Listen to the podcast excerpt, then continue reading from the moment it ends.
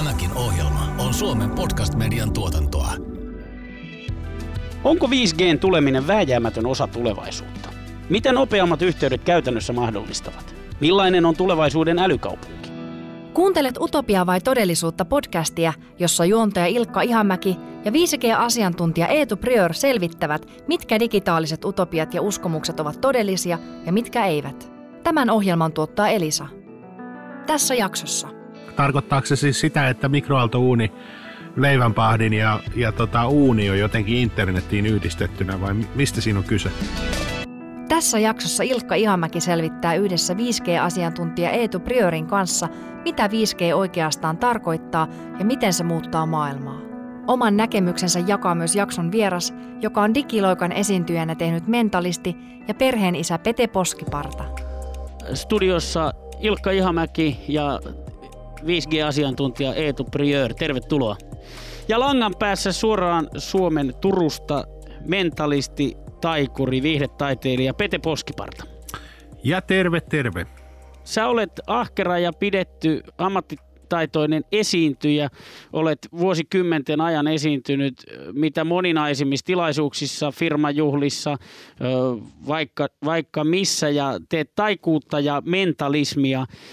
Nyt eletään pandemia-aikaa, jolloin live-esiintymiset ovat pannassa. Sä oot rakentanut erittäin pätevän näköiset studiosysteemit kotiisi tai kodinomaiseen paikkaan, en tiedä tarkkaan miten, ja striimaat sieltä esityksiä. Minkälaisen digiloikan sä olet, Pete, ottanut?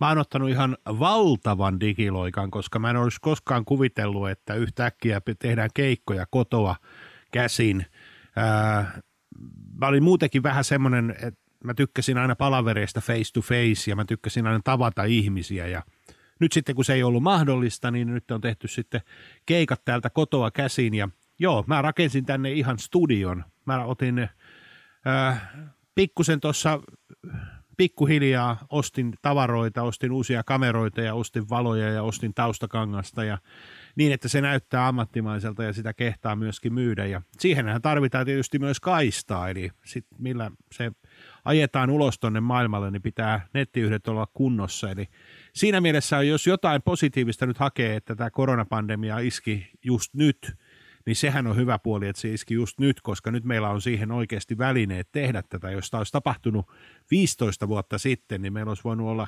ongelmia sen suhteen, että nettikaista ei riitä ja ja ei olisi ollut kaikenlaisia sovelluksia ja välineitä tehdä näitä keikkoja. Millä alustalla sä teet keikkojasi tällä hetkellä? Zoomilla, Teamsilla, Meetillä ja jopa Skypellä on tehty muutama. Eli se on ihan siitä kiinni, että mitä asiakas käyttää. Jos asiakas käyttää tota, Skypeä, niin sitten mennään sinne. Mulla on tuossa semmoinen studiosysteemi, että mä pystyn käytännössä millä tahansa alustalla sen tekemään, minkä asiakas sitten valitsee. You name it, we play it, vai miten? Jo, jotenkin näin, jotenkin näin. tota, mites, kun kuitenkin sun esitykset on perustunut aika paljon tähän vuorovaikutukseen ja interaktiivisuuteen, että sä otat yleisön joukosta jonkun ja koe kaniiniksi tai, tai luet hänen ajatuksiaan. Miten se onnistuu nyt, kun kotoa tehdään keikat? No kyllä se onnistuu, mutta se vaatii tietysti pientä, pientä tota, no niin, säätelyä, että on pitänyt tehdä uusia juttuja ja uusia tapoja tehdä asioita. Eli jos aikaisemmin oli niin, että valitse yksi kortti, niin nyt se on sitten, että ajattele yhtä korttia. Eli temput on vähän niin kuin muuttunut siinä. Ja onneksi ihmiset on aika hyvin oppinut käyttämään myöskin näitä Teamseja ja Zoomeja ja systeemejä, eli se menee suht kivuttomasti kyllä. Mutta sanotaan näin, että materiaali on kyllä täysin toista, mitä tehdään livenä. Eli olisiko yksi temppu, joka on suoraan live-tilanteesta saatu käännettyä niin kuin tähän nettimaailmaan. Et kaikki muu on pitänyt sitä keksiä niin kuin uudestaan. Sä oot luonut sitten ihan uudenlaisen todellakin ohjelmiston. Onko nämä nyt nämä virtuaalimaailmassa nämä avustajat äänessä näissä ö, sun esityksissä? Joo, on ne äänessä myöskin. Eli mä otan avustajia ihan niin kuin mä ottaisin niitä lavalle, mutta otan avustajan sieltä, sieltä katsojien joukosta ja he on äänessä ja he tekee valintoja ja sitten välillä otan myöskin videokuvaa niin, että mä näen, mitä he siellä touhuaa ja otan jopa uploadit ihan normaalisti, eli niin kuin ne otettaisiin tavallisessakin keikassa. Eli äh, uploaditkin riittää yleensä, että ei tarvi olla edes ääniä päällä, kun se riittää, että mä katson sitä kuvaa, niin mä näen, että ahaa, siellä kaikki taputtaa. No sitten se... tässä tapauksessa viivehän on hyvä juttu, silloin saa pidemmät uploadit. Nimenomaan, nimenomaan. Ja se viive on onneksi aika pieni. niin, tätä mä tässä mietinkin ja täällä studiossa äh, näitä sun sun vastauksiasi kuuntelee 5G-asiantuntija Eetu Priori, jolla näkyy, ei voi sanoa hymy huulilla, koska ollaan täällä maskit päässä, mutta hymy, hymy tulee silmistä. Eetu, miltä kuulostaa Peten digiloikka? Kuulostaa isolta loikalta ja tota, musta tosi hienoa, että, että on sielläkin tartuttu tähän uuden teknologian mahdollisuuksiin ja ja ikään kuin kehitetty toiminta voi olla, että osa noista asioista jää jäljelle sitten sen jälkeen, kun palataan uuteen normaaliin. Joo, siis ihan varmasti jää. Se on tota itsestään selvää, koska ää, nyt jo olen havainnut, että oli paljon sellaisia asiakkaita, jotka ää, oli jo ennen tätä koronapandemiaa hyvin pitkälti teki etäpalavereita ja piti yhteyksiä etäyhteyksiin, mutta heillä ei ollut koskaan aikaisemmin tullut mieleenkään, että siihen etäpalaveriin voisi ottaa joskus jotain muutakin. Eli jos on vaikka joku projekti saatu just valmiiksi, niin sitä voisi juhlistaa semmoisilla etäskumppa-juhlilla, eli kaikki istuu etänä jossain ja ottaa skumpan ja sitten tulee joku esiintyjä. Nyt kun ne on oivaltanut sen, että se on mahdollista, niin on ihan selvää, että vaikka korona, korona jossain vaiheessa tässä voitetaan ja tulee tota uusi normaali, niin varmasti on yhä edelleen yrityksiä, jotka jatkaa näiden etäpalavereiden pitämistä ja kaipaa niihin jatkossakin jotain piristystä. Oletko Pete koskaan miettinyt sellaista skenaariota, että kun tästä teknologia kehittyy ja, ja, ja näin, niin esiintyisit 3D-nä täysin virtuaalisesti jossakin bileissä? No siis kaikkihan on mahdollista. Kai sä mä tiedän, säkin olet varmaan sen verran kiertänyt noita tilaisuuksia. Sä tiedät jo, että semmoinen bändihän on olemassa, joka ei ole enää paikan päällä, vaan sinne tuodaan kolme näyttöä, jotka on pystyssä ja siinä on sitten yhdessä so- näytössä soittaa kitaristi, yhdessä soittaa basisti ja yhdessä on laulaja ja sitten siellä on rumpali takana. Ja sitten jos vetää yhden niistä tota, pois päältä, niin se myöskin se soitin häviää, eli tavallaan se on rakennettu osaksi sitä settiä ja Mä tiedän, että moni muusikko ei ilolla tätä tervehdi, koska ne pelkää, että tämmöiset virtuaalibändit saattaa yhtäkkiä viedä heidän duunit, mutta maailma kehittyy, että paha sanoa, mihin tämä menee. Niin, mä oon ollut kerran samalla keikalla tämän bändin kanssa, niin ei heistä takahuoneeseen seuraa ollut. Ei ollut, ei ollut. Joo, mäkin Mutta... olen nähnyt ne kerran. Pete Poskiparta on paitsi digiloikan tehnyt esiintyjä ja turkulainen perheen isä, myös tiedeorientoitunutta ajattelua edistävän Skepsis ryn jäsen, joka ihmettelee 5Gstä internetissä levinneitä huhuja. Olet myös aktiivinen Twitterissä ja olet toiminut myös ö, Skepsis ryssä. En tiedä kuinka aktiivisesti, mutta olet sen jäsen. Sekä Twitterissä että tässä skeptistoiminnassa olet varmasti törmännyt erilaisiin 5G-myytteihin. Joo. Mi- mitkä niistä on villeimpiä? No kyllä villeimmät on varmaan just näitä, näitä tota, rokotteiden ja 5G-yhteyksien juttuja, ne on varmaan. Ja sitten tietysti kyllä tämä tämä yleensäkin, että 5G on joku tämmöinen seurantajärjestelmä, jolla seurattaisiin kaikkia ihmisiä automaattisesti, että, että sillä olisi vaikutusta. Ja sitten tietysti tämä koronan ja 5Gn yhteys, niin se on kyllä aika villi kanssa. Eli siis niin kuin, että tällä koronalla tartutetaan jotain ihme 5G juttua meihin. Eli niin, tota, kyllä ne kaikki on ollut tullut vastaan ja ne on tietysti aika, aika hassuja. Ja ihme kyllä, se on sieltä skepsiksen päästä katsottuna, niin aika usein kyllä tuntuu, että ne on ihan tavallisia ihmisiä, siis sellaisia tavallisia ihmisiä, että niillä saattaa niin kuin muuten puhua ihan järkeviä ja ihan, ihan niin kuin normaalia, mutta sitten niillä on joku tämmöinen ihmehyppäys, että ne uskoo jonkun tämmöisen ihan oudon asian ja yhteyden jossakin. Ja, ja tämä on joskus mullekin ollut mysteeri, että onko meillä kaikilla kenties sitten kuitenkin tämmöisiä outoja, niin kuin, että me ollaan tosi rationaalisia muuten, mutta sitten tulee joku tämmöinen niin yksittäinen, me on törmätty johonkin nettisivuun tai joku kaveri on selittänyt sen niin uskottavasti, että jostain syystä siihen halutaan uskoa. Ja se tuntuu kyllä oudolta, mutta tota, nämä joskus vaan menee läpi ja ihmiskuntahan on historiassaan todistanut kyllä, että, että se uskoo milloin mitäkin ö, salaliittoja ja ja erilaisia tota, yhdistelmiä jotka sitten myöhemmin kuitenkin pystytään osoittamaan, että niillä ei ole mitään yhteyttä keskenään. Ehkä se tekee meistä ihmisiä, että meillä on tota mahdollisuus luoda tämmöisiä ihmeellisiä teorioita ja saada meidät uskomaan sitten kaikenlaiseen. Ja, ja eikö usein on niin, että kaikki uudet asiat, niihin liittyy sekä riskejä että mahdollisuuksia ja, ja sitten, sitten näissä nostetaan esiin kaikkia mahdollisia riskejä näissä uusissa asioissa ja niin kuin Pete hyvin sanoit, niin, niin tota, ei, ei niissä osassa ole kyllä niin kuin oikein minkälaista tieteellistä perustaa. Joo, ei, ei, eikä niissä ole yleensä mitään niin kuin maalaisjärjellistäkään perustaa, että kun joskushan niin kuin, useinhan sanotaan, että maalaisjärki on jotenkin, mutta niin kuin tiedetään tieteen kannalta, niin maalaisjärkihän on usein maalaisjärjettömyyttä, mutta niin kuin siinä ei ole välttämättä sitä maalaisjärkeäkään. Eli, eli kyllähän se, että, että kyllä se vaatii niin kuin todella, todella voimakkaan mielikuvituksen, jos ajattelet, että mä haluaisin nyt selittää sulle, että miten 5G ja rokotteet liittyy toisiinsa, niin kyllähän se vaatii todella voimakkaan, voimakkaan mielikuvitus, mielikuvitusketjun. Mutta niin kuin jossakin somessa on nähty, niin voimakkaita mielikuvitusketjujen kehittelijöitä on. Kyllä, ja valitettavasti ovat myöskin erittäin taitavia tekemään sitten näistä ihan tämmöisiä kampanjoita, eli tekemään nettisivuja ja tekemään uskottavia selityksiä, ja silloin litteä maapallokin on saanut aika paljon aika paljon tota, litteä maapallo, sehän kuulostaa muuten hyvältä yhdistelmältä.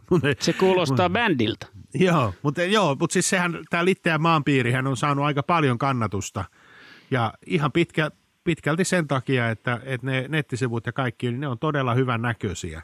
Ja se on ehkä, jos tästä tekniikasta jotain negatiivista hakee, niin kuka tahansa pystyy melkein minkälaisilla lähtökohdilla tahansa luomaan esimerkiksi erittäin hyvännäköiset nettisivut nykypäivänä – jolloin pystyy luomaan niin kuin hyvinkin uskottavia ö, salaliittoteorioita ihan sen takia, että osaa käsitellä kuvia ja osaa käsitellä videoita ja osaa tehdä nettisivut, jotka on uskottavia.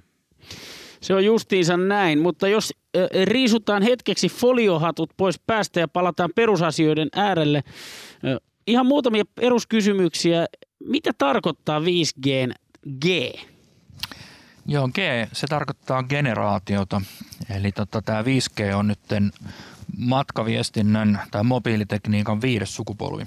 Jos lähdetään tuosta historiasta, niin ensimmäinen sukupolvi oli 80-luvulla NMT-tekniikka.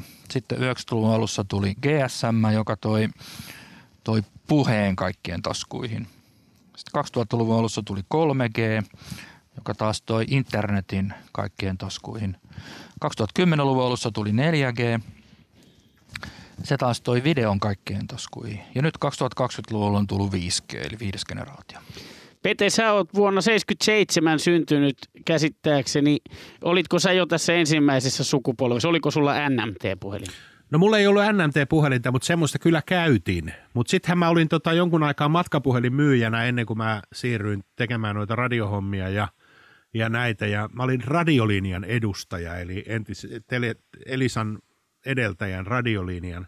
Ja me myytiin sellaista kuin tandem-liittymä, eli kaksitaajuusliittymä. Mä en tiedä, mä en muista mikä sen idea on, mutta ehkä tota, tekninen asiantuntija sieltä pystyy kertoa, että mikä vaihe se oli, mutta se oli siis kaksitaajuusliittymä, ja sitä mainostettiinkin semmoisella kahdella sadetakkiukolla, jotka ajo tandem-pyörää, ja silloin tandem, tämä biisi oli tietysti tota, mainos, mainos tota, kaikissa mainos, niin, mainosmusiikkina. Joo, mutta tota... Siitä Freeman ja Hector sai sitten omat sivunsa. Mutta se tandem, mistä kysyit, niin en itse ollut silloin äh, Elisalla tai Radiolinalla vielä töissä, mutta satun muistamaan, että siinä on se tausta, että alun perin se 2G, eli GSM-verkko rakennettiin 900 MHz taajuudella. Ja sitten tuli myöhemmin äh, toinen taajuus 1800 MHz, varsinkin kaupunkialueille tuomaan lisää kapasiteettia, niin silloin tuli nämä uudet liittymät ja uudet puhelimet, jotka pystyivät hyödyntämään näitä molempia taajuuksia. Niitä kutsuttiin sen takia sit kaksi taajuuspuhelimiksi ja tandem-puhelimiksi. Ne toimii ehkä vähän, vähän laajemmin, vähän monipuolisemmin kuin, kuin ne aiemmat puhelimet, niin siitä tämä, tämä tandemi. Nykyään puhelimet toimii, toimii öö, ka- käytännössä kaikilla taajuuksilla, mitä on, on verkoissa olemassa, että, että meilläkin on tällä hetkellä kymmenen taajuutta, että en tiedä mikä se tandem on, kun se menee, menee kymmenenteen potenssiin, mutta, mutta tota, on siinäkin tekniikka kehittynyt aika paljon siitä 2G-ajoilta. Eetu, tekniikka, tekniikka kehittyy edelleen. Kerro nyt, että miksei 4G riitä? No 4G on se edellinen sukupolvi ja 5G on nyt tämä uusin. Ja 4G verrattuna niin 5G on, on 10 kertaa nopeampi ja 10 kertaa enemmän kapasiteettia ja sitten viiveet on merkittävästi lyhyemmät. Lisäksi se mahdollistaa sen massiivisen esineiden internetin ja sitten myös tukee yritysten kriittisten yhteyksien laittamista mobiilin päälle. Et tässä voisi ajatella, että ää, nyt on tulossa videokuva tarkentuu koko ajan. On 4K-videot on tulossa vahvemmin esiin ja 8K jossain vaiheessa tulossa. 360 asteen videot, sitten on erilaiset 3D-kuvat. Ne vaatii paljon enemmän kaistaa kuin, kuin mitä tämänhetkiset videot ja ne vaatii sitten näitä 5G-nopeuksia – Samaten virtuaalitodellisuus vaatii sekä isoa kaistaa että lyhyttä viivettä. Et se, se ei oikein kunnolla mene 4G yli, että se tarvii 5G. Sitten on ihan tämä perinteinen kapasiteettiasia. Tuota vaikka 4G-video, josta sanotaan, että se vaatii 30 megabitin sekuntinopeutta toimijakseen, niin jos on 4G-yhteydellä vaikka 100 megakapasiteettia, niin sinne mahtuu kolme yhtäaikaista 4K-videon katsojaa. Sitten kun siihen tuleekin 5G, niin sinne mahtuu 10-kertainen määrä, eli 30 yhtäaikaista 4K-videon katsojaa. Eli paljon useammille riittää tätä kapasiteettia. Ja tämä on aika samanlaista keskustelua kuin, kuin mitä oli esimerkiksi 10 vuotta sitten, kun silloin kaikilla oli 3G ja 4G oli tulossa. Niin silloin muistan paljon kysymyksiä, että, että, että tämä 3G riittää ikuisesti, että mihin, minkä ihmeen takia sitä 4G rakennetaan. Mutta nyt jos katsoo muutama vuosi sen jälkeen tai vaikka tänä päivänä ajattelee tilannetta, niin, niin kyllä varmaan me kaikki ollaan tyytyväisiä, että, että, että siihen 4G ollaan menty. Niin näin se aina uusien innovaatioiden kohdalla usein on, että käydään keskustelua siitä, että onko se tarpeellista vaiko ei. Mainitsit tuossa esineiden internetin. Onko esimerkiksi Pete sulle ihan päivänselvä, mistä siinä on kysymys? No ei. Mä meinasin itse asiassa jopa kysyä, että voisiko sitä niin kuin jotenkin tarkentaa, että mistä siinä on kyse. Tar- tarkoittaako se siis sitä, että mikroaaltouuni, leivänpahdin ja, ja tota, uuni on jotenkin internettiin yhdistettynä vai mistä siinä on kyse? Joo, toihan on se klassinen, että jääkaappi kertoo tuota kauppaan, että, että mitä tavaroita sieltä kaupasta pitää tuoda. Ja tämmöisiä jääkaappeja itse asiassa on olemassa jo, mitkä on netissä yhteydessä ja, ja ne oikeasti kertoo, että mitä siellä jääkaapissa on sisällä. Se ei ihan vielä arkipäivää ole, mutta, mutta tämä jääkaappi, jääkaappi ehkä vähän niin kuin vitsi tai, tai tämmöinen science fiction juttu, niin siitä on tullut, tullut jo todellisuutta. Mutta esinen internetti noin muuten, niin se on siis esineiden ja asioiden välistä kommunikointia. Ja tyypillisesti niissä joko mitataan jotain asiaa tai seurataan jonkun asian kehittymistä. Tämä esimerkki avulla voi, voi avata helpoiten, että vaikka lihan kuljetuksissa niin niissä on, niissä on lämpötilaantureita, jotka, jotka koko ajan kertoo lämpötilaa siellä, siellä lihapaketeissa, eli että se säilyy semmoisessa lämpötilassa kuin sen pitää olla – sitten semmoisia antureita on, että kun valetaan kaikka betonilattiaa, niin sinne sisään laitetaan kosteusantureita, jotka kertoo sitten, kuinka nopeasti se betoni on tarpeeksi kuivunut, että voidaan jatkaa rakentamista. Eli tällainen esineiden internet-sovellus voi olla myös astianpesukoneen alla tämmöinen kosteusanturi, varoittaa ajoissa, jos, jos tulee vuotoja astianpesukoneesta. Sitten on tämmöisiä paikkasensoreita, esimerkiksi lemmikkieläimiin, jolloin nähdään missä ne on. Tai jopa on semmoinen sovellus, joka seuraa lemmikkieläinten aktiivisuutta, niin kuin aktiivisuusmittarinen lemmikkieläimille, niin se toimii ensin internetin kautta. Sitten nykyisin sähkömittarit on, sähkömittarit on etäluettavia ja vesimittarit on tulossa etäluennan piiriin, että ne toteutetaan ensin internetsensoreilla. Riistakameroita on, on nyt koko ajan enemmän ja enemmän ja nythän nämä nopeammat verkot mahdollistaa paremmin niiden ö, videokuvia välittämisen ristakameroiden yli. Et ne ennenhän oli semmoisia still-ristakameroita, nyt on, nyt on enemmän ihan videokuvia tai, tai videostriimiristakameroita. Niin. Miksi ei voi käyttää sitten wifi? Eikö siinä ole nopeampi yhteys? Wifi voi käyttää ihan, ihan hyvin niin kuin tähänkin asti. Wifi on yleensä aika paikallinen yhteys. Siinä on lyhyt kantama. Tyypillisesti kotona on wifi-tukiasema, mitä käytetään. Ja, ja sitä voi tosiaan käyttää jatkossakin. Siinä vaan pitää muistaa, että sen, se wifihän on yleensä laajakaista yhteyden takana. Et silloin sitten laajakaista yhteydeltä pitää varmistaa, että se on tarpeeksi nopea. Ja sittenhän on olemassa myös tämmöinen vähän niin kuin hybridi, eli, eli sulla on wifi kotona, mutta se laajakaista yhteys siihen wifi-purkkiin onkin 5G-yhteys, joka tulee ulkoota. Että semmoisenkin kombinaation saa. Et silloin voisit kotona joko käyttää 5Gtä ihan, ihan kotona, tai jos on jotain öö, päätelaitteita, joissa toimii vain wifi, niin ne sitten käyttää tätä, tätä wifi-modeemia, joka on, on 5G perässä.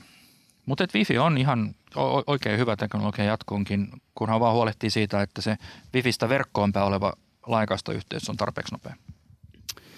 Pete muuten, kun tässä on puhuttu nyt sitten ö, siitä, että päätelaitteita on, on paljon aikaisempaa enemmän ja kotitalouksissa päätelaitteiden määrä on kerta kaikkiaan moninkertaistunut. Kuinka paljon teidän perheessä liikkuu dataa? Jaa, en ole kyllä mitannut, mutta hemmetisti. Jos ajattelee, että mulla on kolme lasta ja niillä kaikilla on omat pädit, joilla ne, joilla ne katsoo koko ajan jotain tai pelaa koko ajan jotain. Sitten vaimo on etätöissä, se käyttää sitä päivittäin. Mä teen niitä etäkeikkoja ja mä katson myöskin hemmetisti leffoja tuolta Elisa Viihteen puolelta, koska se on nyt tässä, kun ei pääse keikoille, niin sitä ajanvietettä, jota käytän ja Netflixiä myöskin, niin tota, kyllä mä luulen, että se on koko ajan vähän niin kuin punaisella. Että jos ajattelisi tosiaan kymmenen vuotta taaksepäin, niin ei kyllä kaista mitenkään riittäisi siihen, mitä se tähän, miten se tähän päivään riittää. Ja tämä kehityksen kulku, niin se on, lapsistahan se huomaa hyvin, että ne ei tosiaan, kun yrittää selittää niille, että millaista se on ollut 20-30 vuotta sitten tämä niin kuin tiedonsiirto ja tämä yhteyksi, niin ne ei niin kuin tajua ollenkaan. Ne ei, ne ei niin kuin ymmärrä, että no mitä te sitten teitte, jos kerran Siis miten se on mahdollista? Et yhden, yksikin, tuossa tapahtui yksi tämmöinen seikka, että mun tyttärellä oli kännykkä hukassa. Ja mä sanoin silleen, että kuule se on semmoinen homma, että pidetään huolta omista. Sitten se on, no ihan kuin sulla ei olisi lapsena ollut kännykkä hukassa. Mä sanoin, että no kuule, mulla ei ollut kännykkää, mä voin luvata, että se seinäpuhelin ei ollut koskaan hukassa, että se oli aina tallella. Sen yleensä löysi siitä eteisestä sen Kyllä. puhelinkaapin päältä. Joo, noihin, noihin kehitysnopeuksiin, niin ää, tota, viide, se, se, se, on katsottu, että 15 vuodessa niin on yli 10 000 kertaistunut noi datamäärät, mitä käytetään. Ja nyt en Pete sun perheestä tiedä, mutta, mutta tuon tyylinen perhe, mitä kuvasit, niin keskimäärin ää, teidän kulutus on semmoista 10 gigatavua päivässä. Et se on niin kuin sellainen, mikä tuntuu ihan mahdottomalta vielä joku aika sitten, mutta nyt se menee sujuvasti päivässä läpi. Kyllä, kyllä. Peruskäsitteiden aireella ollaan. No me ollaan Helsingissä, Pete on Turussa kaikella kunnioituksella, mutta mitä tarkoittaa älykäs kaupunki? Kysyykö multa? Vastaa sä ensin. No en mä tiedä, siis kaikella kunnioituksella just, mutta kannattaa aina muistaa, että täältä kaikki sivistys on lähtenyt. Tämä on Suomen vanhin kaupunki. No Eetu voi vastata tähän noin niin kuin teknologian näkökulmasta. Joo, mä pysyttelen siinä, yritän pysytellä siinä teknologiassa vaan, että tota, ää, jo älykäs kaupunki Smart City, niin se hyödyntää varsinkin sitä esineiden internettiä paljon, jotta siellä ää, asiat toimis fiksummin. Et esimerkiksi katuvalot voi olla päällä vain silloin, kun, kun joku liikkuu siellä alueella. Ja se osaa myös seurata, että jos auto ajaa tietä pitkin, niin, niin se tietää, että mikä lamppu pitää sytyttää seuraavaksi. Ja tota, jos on jotain vaikka liikehuoneistoja tai, tai miksei mitä tahansa huoneistoja, niin niiden ilmanvaihto saadaan optimaaliselle tasolle tämmöisten älykkäiden lämpötila hiilidioksidiantureiden avulla. Sitten on esimerkkejä joistain kaupungeista, että siellä on parkkiruutujen alle laitettu tämmöisiä älykkäitä sensoreita, jotka näkee, että onko siinä autoa parkissa siinä ruudussa. Ja sen jälkeen autoilijat saa älypuhelimensa ajo-ohjeet lähimpään vapaaseen parkkiruutuun. Liikenneruuhkista ja onnettomuuksista varoitetaan reaaliaikaisemmin ja niin edelleen. Että ylipäätään tätä teknologiaa käytetään siihen, että ihmisten arki sujuisi mahdollisimman sutjakkaasti. Hmm. Eikö tämä riitä meille Pete vastaukseksi? Riittää. Tämä kuulostaa erittäin fiksulta. Turkuun ja Helsinkiin. Kyllä, joka puolelle. Jopa Tampereelle. Kyllä vain.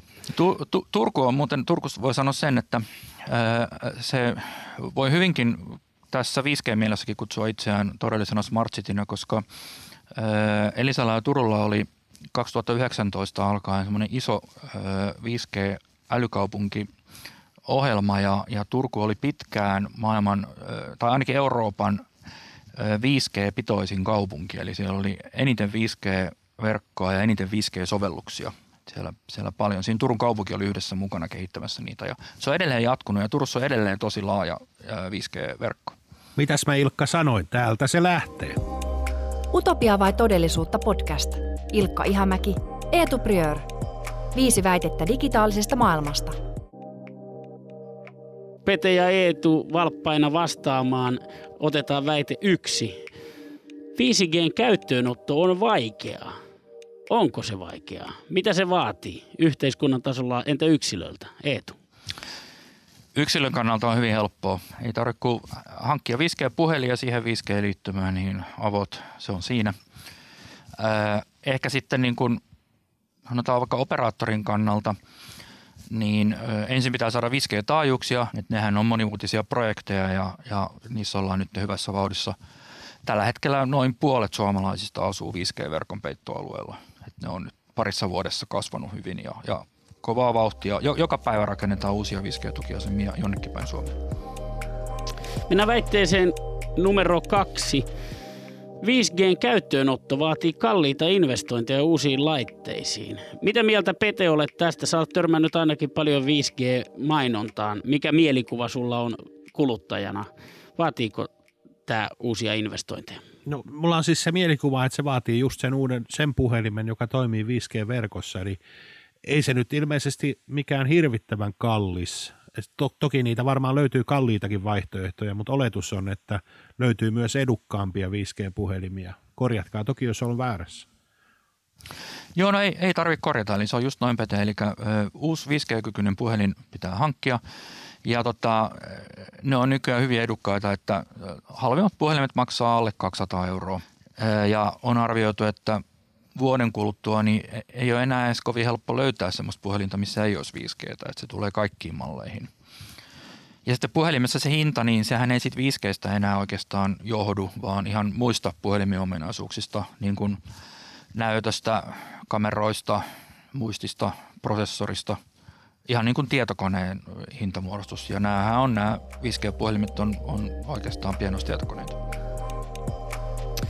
Väite kolme. Tavallisen ihmisen ei ole pakko siirtyä käyttämään 5Gtä, ainakaan vielä. Mitä Pete, tavallisena ihmisenä, tavallisena mentalistina, mitä ajattelet tästä? No mä aion ruveta käyttämään sitä joka tapauksessa, koska niin kuin mä äsken sanoin, niin tuota, tässä perheessä kaistaa käytetään ja, ja tota, mitä varmempi se mun esimerkiksi etäkeikan livestriimi on, ettei se pätki eikä ota viivettä, niin sen parempi, joten öö, mä aion käyttää joka tapauksessa, mutta oletettavasti niin kai on edelleen vaihtoehto pysyä niissä vanhoissa laitteissa ja käyttää niitä, jos ei koe sitä tarpeen. Eetu, milloin tähän kannattaisi siirtyä? Veikkaan, että sinun vastauksesi on, että jo eilen. Mutta... no, tota, joo, sanotaan tuohon pakkoon vielä, niin Peten kanssa samaa että eihän tässä, niin kuin, tässä maailmassa ole pakko muuta kuin maksaa verot ja kuolla. Että tota, mutta noihin verrattuna se 5G-käyttö on kyllä paljon mukavampaa ja, ja kyllähän me sanotaan, että lähes kaikki siirrytään siihen pikkuhiljaa jossain vaiheessa.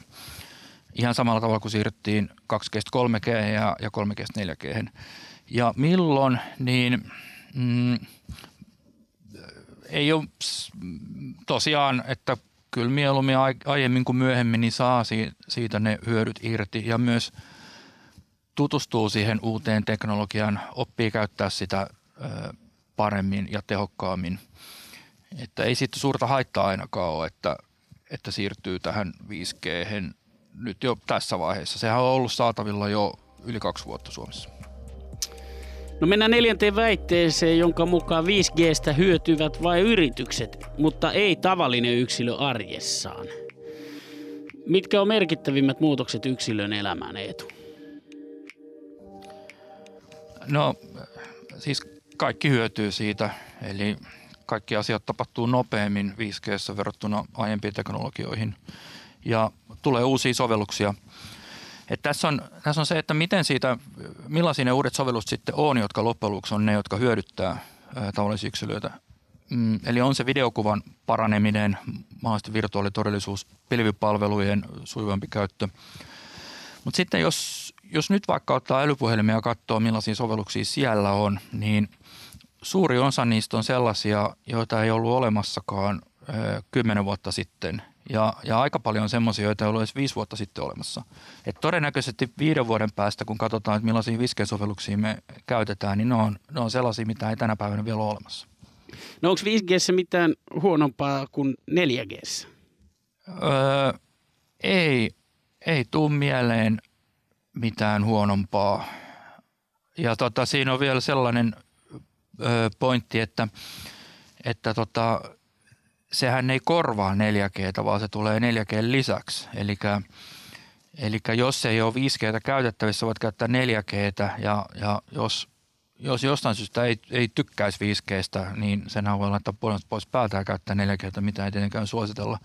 Mutta siinä on se, että siellä on ne kaikki vanhat 4G ja muut ominaisuudet taustalla ja 5G tulee sitten siihen päälle lisäksi. Väite 5. Osoitetaan tämä ensimmäisenä langan päässä olevalle Pete Poskiparralle, joka tunnetaan myös elokuvien ystävänä. Mitä sanot Pete? 5G muuttaa elämän skifi-elokuvaksi, jossa ihmiset luottavat liikaa teknologiaa ja antavat sille liikaa valtaa. Toi menee just siihen sarjaan, jota mä en oikein usko. Mun mielestä kehitys on aina ö, hyväksi ja se kestää oman aikansa tietysti, että me totutaan siihen, mutta mä muistan esimerkiksi silloin, kun siirryttiin digiteeveeseen, että minkälainen niin kuin ongelma se mukaan monelle oli, että joutuu siirtymään tämmöiseen, joutuu ostamaan uusia laitteita ja kun ei ymmärrä, että mitä se digitv tarkoittaa ja nyt, nyt kaikki, niin nuoret kuin vanhat osaa käyttää digitVtä vallan mainiosti ja kukaan ei ole tullut selittämään, että tämä muuttuu skifiksi tämä koko maailma, vaan kyllähän tämä niin kuin – kehitys on aina hyvää, mutta me ihmiset olemme vain luontaisesti sitä mieltä, että kun me ollaan opittu joku systeemi, niin se uusi on aina pelottava ja se tuntuu ensin vaikealta. Mutta tota, mä rohkaisen kaikkia, että niin kuin äsken selitettiin, että tämä 5G tulee niin kuin 4G päälle, niin sehän ei tarkoita, että se vanha häviää sieltä mihinkään, vaan tämä luo uusia mahdollisuuksia. Niin, otit ihan hyvän vertailukohdan tuosta DigiTVstä. Mä voisin peruuttaa vielä vähän taemmas. Ihan hiljattain näin Yle Areenasta tällaisen vanhan pätkän 70-luvun alusta, jossa Heikki Kahila ja Teija Sopanen, sen ajan suositut TV-kasvot, opastivat väritelevision käyttöön, kun väritelevisioon tuli sitten neljän, neljäskin nappula – ja he siinä kyllä sitten pähkäilivät, että ei ole mitenkään perusteltua, että ihan kaikkien ohjelmien täytyisi jatkossakaan olla värillisiä. Näin se maailma muuttuu. Näin se muuttuu, joo. Eetu, mitä 5G kyberturvallisuudesta olisi hyvä tietää?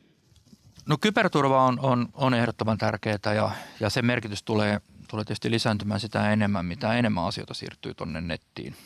Että tässähän tyypillisesti käy niin, että että mitä enemmän aktiviteetteja jossain paikassa on, niin, niin sitä enemmän myös siis kaikenlaista toimintaa, myös rikollista toimintaa siihen asiaan kohdistuu, koska siellä on sitten mahdollisuus saada suurempia taloudellisia hyötyjä, jos, jos ei vaan jää kiinni. Et tota, tässä nyt sitten, jos 5G ottaa tähän, tähän mukaan, niin se on, se on suljettu verkko. Ja, ja sen ansiosta sen kyberturvasta on mahdollista huolehtia niin kuin enemmän kuin, kuin internetin kyberturvasta, mutta – et, et vähän ehkä turvallisempi, turvallisin mielin voi olla, mutta tuohon kyberturvaahan panostetaan joka puolella todella paljon ja, ja varsinkin tuohon 5G-kyberturvaan, että, että kyllä siinä mielessä mm, vakaustojottava asia, mutta, mutta ollaan ainakin toistaiseksi niin hyvässä tilanteessa sen osalta. Mutta alue kehittyy, tämä kyberturva kehittyy voimakkaasti koko ajan. Utopia vai todellisuutta podcast. Ilkka Ihamäki, Eetu Priör. Pete, tuliko tässä keskustelussa esiin jotain, mikä yllätti sinua suuresti? No ei suorastaan yllättänyt, mutta paljon tuli uutta informaatiota ja tuossa mun on ihan pakko, kun sä kysyit sitä, että onko mitään huonoja puolia ja mä yritin kanssa miettiä, että voisiko semmoisia niin olla noin ihan niin kuin vaikka miten miettii, niin ainoa tuli mieleen, että miten akku puhelimessa, että kuluuko se nopeammin tässä 5G käytössä. Ja jos kuluu, niin mä olen tosi iloinen, koska mä löysin sen. Mä löysin sen. Kuluuko akku nopeammin, kun käyttää 5G, kun se kuitenkin käyttää aikamoisia tehoja? Joo, hyvin löydetty, Pete, että, että ton, ton voi laittaa yhdeksi huonoksi. Tosin nyt näissä 5G-puhelimissa akku on myös ö, aiempaa tehokkaampi, että se kompensoi sitä. Mm, ja lisäksi tämä teknologiahan kehittyy koko ajan ja se akku, ikään kuin se akun ö, kulutuksen ero aiempiin teknologiin pienenee. Ö, mutta toi voi olla semmoinen pienehkö huonompi puoli tässä kohtaa, millä mun kokemusten mukaan ei ole ainakaan mitään merkitystä. No eipä juuri. Mä oon itse käyttänyt kolme eri 5G-puhelinmallia ja, ja jokaisessa on illalla kun menee nukkumaan ja on aika reilusti akkuu vielä jäljellä, sitten mä laitan sen lataukseen, niin, niin se ei ole sille ainakaan mun elämää haitannut, mutta teoriassa kyllä näin, että se vie vähän enemmän akkuu. Mä olen, mä olen tavattoman ylpeä, että nyt mä saan tämmöisen kriittisen, kriittisen tutkivan journalistin palkinnon, kun mä löysin tämän, tämän yhden ainoan aukon. Se oli Pete hienosti löydetty ja kiitos, että otit osaa tähän meidän podcastiimme sieltä kotoasi käsin Turusta. Me toivotetaan sulle hyvää kevättä ja tulevaa kesää ja hyviä etä- ja striimikeikkoja, joilla ilahdutat nyt sitten teknologian avulla suomalaisia. Kiitoksia oikein paljon. Utopia vai todellisuutta podcastin tuotti Elisa. Jos pidit tästä podcastista, muista seurata meitä Spotifyssa tai tilaa ja arvostele meidät Apple Podcastissa, niin muutkin löytävät ohjelman pariin. Kiitos kuuntelusta.